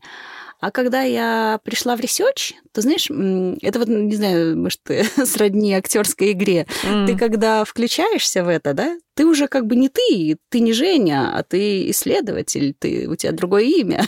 И ты начинаешь вот как с другой точки зрения там себя вести, как-то вот мыслить по-другому, и вот все в таком духе. И вот немножко вот эта твоя скромность и вот эта вот необщительность, ну, моя, да, она немножко вытеснилась, и сейчас мне вообще легко и просто. Иной раз бывает даже вот после там, не знаю, нескольких э, групп в день, у меня, наоборот, пробивается бесконечная болтливость, я прихожу там домой и начинаю и, допустим, мне мои родные говорят, господи, ты не устала болтать за целый день? А у меня, знаешь, как включилось как это там краник, и пока это все не выльется, ничего не сделаешь. Все понятно. Значит, мне еще не хватает возраста и опыта. Ладно. Какие твои годы? Вы не начинайте мне тут про годы. Я вот хотела спросить, а бывает прям сложные исследования, после которых выходишь и просто такой Ужас, это был кошмар. Я вот прям... Бывают. Бывают. Но здесь, знаешь, больше зависит не от самой сложности исследования, а от клиента. Иногда клиенты просто выжимают соки, потому что на самом деле по методикам там все плюс-минус одинаково. Ну да, целевка бывает более сложная или более легкая, там, в зависимости от аудитории. Но бывают очень сложные клиенты, когда они тебе просто вот все соки выжимают. Просто вот вообще кошмар. Иногда это бывает потому, что он очень требовательный, и он хочет всего понять, да, а иногда бывает потому, что он просто тупой, и он не понимает. Он тебе говорит, вот, почему ты вот это не спросила? Слушайте, ну он вот до этого ответил на этот вопрос 10 раз, да зачем это спрашивать опять же вот в этом месте? Ну, вот, вот тупые клиенты выжимают даже больше соков, чем очень требовательные. Если очень требовательный, ты понимаешь, по крайней мере, его цель. А вот когда клиент тупой, а тебе нужно сделать этот research, это, это ужасно. И тебе нужно потом ему еще презентовать эти результаты. Вот. Но тут, значит, как э, один клиент мой сказал, говорит, так, Женя, мы сегодня едем на презентацию моему руководству, и тебе нужно быть на презентации злой. Тогда все получится. Но вот на самом деле это правда, потому что когда ты вот такой, знаешь, злой уверенный, то клиенты тебя слушают. Мне нравится здесь тоже, наверное, я много всяких да, примеров привожу. Э, один из друзей Оушена, помните, когда он вот рассказывал, как они этот там казино грабанут, у него там доска ага. этой информационная, он говорит, тут вот там, там, то, то, там, там такая охрана, там такая.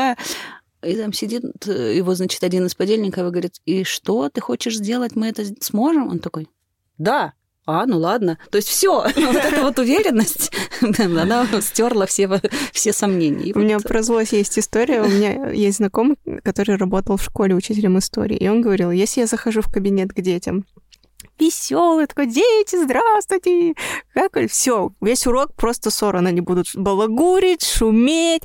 Я, говорит, понял, надо заходить злой. Заходишь, журнал на стол кинул, такой сел. Они сразу все что-то сейчас намечается.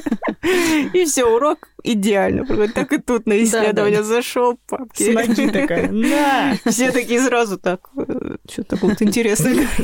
Да-да-да. Вот, то есть уверенность, ну и злость в хорошем смысле этого слова, она обязательно нужна. А расскажи, были каких-нибудь э, случаев про вот сложных респондентов? Ой, я помню, у нас был проект по минеральной воде. И нам нужно было, значит, они разрабатывали новую рекламную концепцию, там новое позиционирование и все такое. И вот мы приглашали потребителей минеральной воды к себе. И вот, значит, пришел один э, парнишка, бульдозерист, как сейчас помню. А у нас там, значит, ну, такой креативный гайд, а вот представьте, а вот если так, а если так, а какие у вас эмоции. А он, кроме да и нет, он не может ничего вообще сказать. И вот, значит, э, а моя коллега проводила, а я сидела, значит, за стеклом. Ну, знаете, да, что есть такие стекла красивые, как в допросных. Вот, э, сидела за стеклом и слушала. И в один момент я понимаю, что, ну, это тупой просто респондент, он, ну, он просто не мыслит. Вот он крутит свой экскаватор и больше ничего не умеет. Он может очень хороший экскаваторщик, но не больше. И вот, значит, я ей постучала, говорю, все, закругляйся, смысла нет вообще, бесполезно. И потом а, а еще тогда это был тот момент, когда все записи были не на цифре, а вот на таких вот диске, ой, кассетах больших, какие они там, в, то есть на камеру мы ВХС? снимали, да, на ВХСах. И это еще было в то время. И вот, значит, мы поставили там такой крестик. Ну, и эти как, э, кассеты складывали, потом их отдавали на расшифровку, потом нам писали транскрипты. И вот, значит, ну, что-то там какой-то процесс шел, шел. И потом я говорю, что это? Что это за плюсик на дискет, на кассете? Это не плюсик, это большой жирный крест. Ну, вот такие вот респонденты бывают, когда, ну, ну просто человек не умеет мыслить. То есть, ну, он не приспособлен, не научен. Ну, а что еще из сложных? Бывали, знаете, такие случаи, когда, допустим, очень агрессивные попадались респонденты. Ну, с ними сложно, потому что у него изначально агрессия, он еще не, не, не понимая, что ты от него хочешь, он уже настроен ну, так агрессивно. Но здесь либо ты найдешь подход, либо тогда тоже нужно заканчивать это интервью, потому что ну, смысла не будет. Ты не добьешься цели, ты потратишь и свое время, и его время, и толку никакого.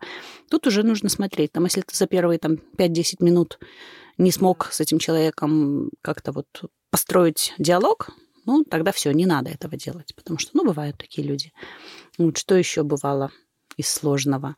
Ну, там сложно достижимые категории, там всякие А, а плюс классы, mm-hmm. ну, это да, но здесь тоже вопрос э, э, изначального там вознаграждения для них, потому что здесь им деньги не нужны, им нужны какие-то, может быть, там, не знаю, плюшки, подарки какие-то там, бонусы в их любимых категориях и тому подобное.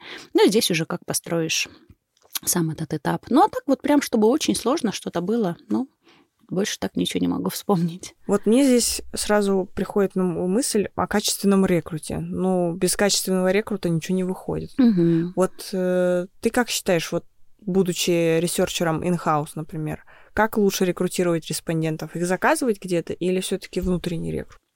Ну, тут опять возвращаемся к цели. Если мы хотим прощупать нашего клиента, и у нас есть база этого клиента, то можно рекрутировать своих. И ты спрашиваешь. И если этот продукт внутри твоей целевой аудитории. А если этот продукт шире, что-то ты хочешь узнать, там, не знаю, про конкурентов ли, или там, не знаю, какой-то продукт новый на рынок вывести, или еще что-то, и тебе не хватает твоей базы, потому что у тебя она ограничена, ну, именно там, не знаю, спецификой, не количеством человек в твоей базе, а спецификой. Вот у тебя там есть, не знаю, вот такая только аудитория в твоей базе, а тебе нужно шире и понять больше. Тогда в любом случае нужно заказывать дополнительный рекрут. Тут все зависит от целей. Но ведь э, рекрутер в компании может, например, просто э, срекрутить разного рода респондентов из разной категории, даже в том же Фейсбуке, LinkedIn и где-нибудь еще. Ну, может, если у тебя есть такой человек в команде. То если есть... у тебя есть ресурс такой. Угу. То есть, если есть ресурс, лучше как делать? Ну, опять же, зависит от количества. Если тебе нужно немного, Угу. Допустим, один человек или там твои там три человека в ресурсе, которые у тебя есть, с этим справятся, чтобы это не растянулось там во времени на полгода. Угу. Тогда да, классно, пусть делают они. А если у тебя вот есть ограниченное время, и при этом тебе нужно много да, людей, чтобы тебе нарекрутили, ну, просто нужно тут сопоставлять э, по времени и по, по этим всем затратам, сколько у тебя уйдет на это время, ресурсов и так далее. Тогда на аутсорс можно заказывать. Еще один вопрос краеугольный камень. Платить угу. респонденту за участие или нет? Я считаю, да. Потому что вот очень много таких на самом деле э, кейсов было, да, когда говорят, вот, если респонденту платишь, он там типа начинает там предвзято относиться, да фигня. На самом деле нет.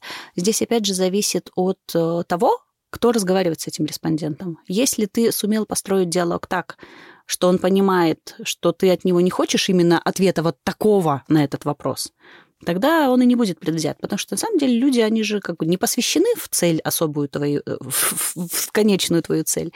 Они просто с тобой приходят разговаривать. И они тратят на это время, они тратят на это свои усилия, и это должно быть вознаграждено. Потому что, ну, это правильно, потому что любые, как сказать, э, затраты, они должны быть вознаграждены, иначе ну, это нечестно по отношению к респонденту. То есть он потратил свои какие-то там временные вещи, да, он тебе рассказал какой-то свой опыт, и ты ему говоришь, ну, ладно, спасибо. Ты можешь вот так с подружкой поговорить, да, угу. когда она тебе... Потому что у вас есть какие-то точки соприкосновения, может быть, там какие-то общие, не знаю, там вещи, которые вы потом можете там друг другу там где-то помочь, что-то посоветовать и так далее. То есть другая как бы валюта расплаты. А здесь, ну да, здесь деньги, потому что, ну, либо подарки какие-то, потому что, ну, для, для человека это важно, для него это, опять же, как скажем, признание его значимости, потому что мы всегда на исследованиях говорим, ваше мнение очень важно для нас. Ну, слушайте, важно и, и что, и как вы эту важность подчеркнете? Да никак. Ты же не пойдешь работать на в компанию, которая тебе не будет платить, потому что ты хороший, да? Угу. Ты хороший, ты работай бесплатно. Ну, фигня же. Так и здесь, так и с респондентами. Мы тебе каждый день будем говорить, что ты хороший. Да. Ну, мы, мы как CX-еры, UX-еры а, всегда горим за то, чтобы обучать всех а, стейкхолдеров, кто ну, как бы причастен к разработке продуктов или чего-то, к обучению всякого рода исследованиям, особенно если какие-то это мелкие исследования, где, допустим, это просто КСДФ пошел, поговорил, и главное, чтобы правильно поговорил. Ну, вот, вот это хороший момент. Да, с, с, с, э, вот с маркетинговыми исследованиями вообще как это э, работает? Стоит ли, допустим, всех учить маркетинговым исследованиям, особенно большим, или не надо этого делать? Нет, не надо, потому что толку никакого. Это же определенное направление. Ты же не будешь, например, делать бухгалтерскую работу в компании, потому что ты умеешь. Потому что есть бухгалтер, который это делает. Так и здесь. Есть человек, который занимается такого рода, такого рода или такого рода исследованиями. И он должен это делать э, качественно, профессионально. Да, он может делиться результатами, да, он может привлекать к участию.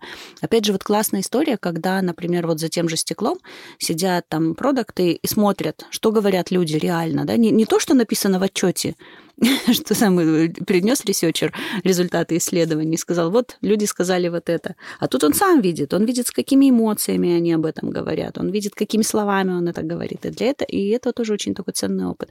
Вот за это я всегда тоже радею, чтобы заказчики mm-hmm. присутствовали на, особенно если это качественные исследования, когда это можно посмотреть. В количественных, конечно, он не будет за каждым респондентом бегать и слушать, что он ответил. А в качественных, да, это всегда важно. Вот, а, поэтому обучать, может быть, не нужно, но привлекать, презентовать это вот обязательно. Круть. Mm-hmm. Оксана, есть еще что-нибудь? Нет, добавить? Вопросов пока больше нет таких. Ну, классно мы поболтали да. сегодня. Ну, давайте как-нибудь тогда подытожим.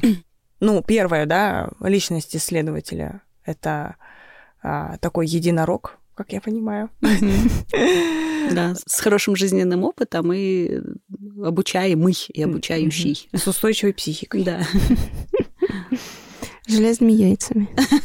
Да, тоже немаловажно. Да, да, чтобы отстаивать мнение, да, наверное. Заказывать могут все, кто угодно, у кого есть интерес, да, что мы про это говорили. Да, и опять-таки важна цель во всем. Цель важна, однозначно. Всем шапочек нам не надо. Да. Всю кастрюлю борща мы не съедаем. Что там, говорим как э, Ocean. Уверена. Да, уверена. У- Уверенно, четко с ноги заходим на pitching своего отчета. Что еще мы делаем? Мы стараемся вовлекать в наши research и э, и в процесс качественных исследований всех stakeholder ов, которые в этом заинтересованы. Да. Да, и доносим И- до всех Да, и результаты. интервьюируем стейкхолдеров, если они сами не знают, чего они хотят. Да. Ну, вообще, по-моему, стейкхолдер интервью это вообще всегда must-have. Да. Потому что технически, допустим, допустим, приходит маркет-дир, хочет что-то происследовать или там сегментировать что-то такое, а, например, у SEO или там C-левела какого-то другого, да, там совершенно другая мысль по этому поводу. И он заказывал у него исследование, а тот принес уже со своей колокольни, да. да, да. И получается, что если мы сделаем только по заказу, даже если бриф очень хороший, по заказу одного человека, мы можем профокапиться, потому что не будет реального ответа в этих ресерчах. Ну что ж, Жень, спасибо тебе большое. Да, спасибо вам. Был, было классно пообщаться, крутой у нас получился разговор. И мне такое ощущение, что мы половину не обсудили, но как будто бы все обсудили, и как будто бы вообще ничего.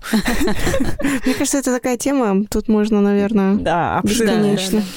Вот. И, и потом на, на утро настанет переосмысление. Это как в любых, в любых исследованиях. Ты вот трендишь, трендишь на фокус-группе с клиентами, вроде там все спросил, и когда тебя в этот же день заказчик спрашивает, ну что, что вы можете сказать? Я всегда говорю, давайте завтра. Вот сейчас переосмыслю и все Мгм. вам расскажу. Потому что это тоже важный момент. Ты, когда выходишь с группы, ты на эмоциях. И тут важно, какими эмоциями тебя зарядила группа.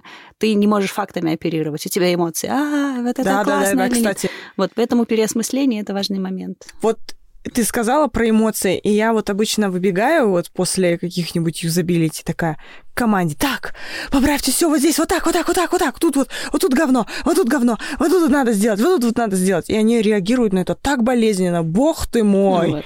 Это то- не надо. Это надо на следующий Да. день, переосмыслив. Я пару раз так проделала, потом поняла, что их э, они не готовы к такому фидбэку и к такому под- такой подаче информации, что они просто говорят, фу, она токсичная стерва, прибежала и обосрала наше приложение.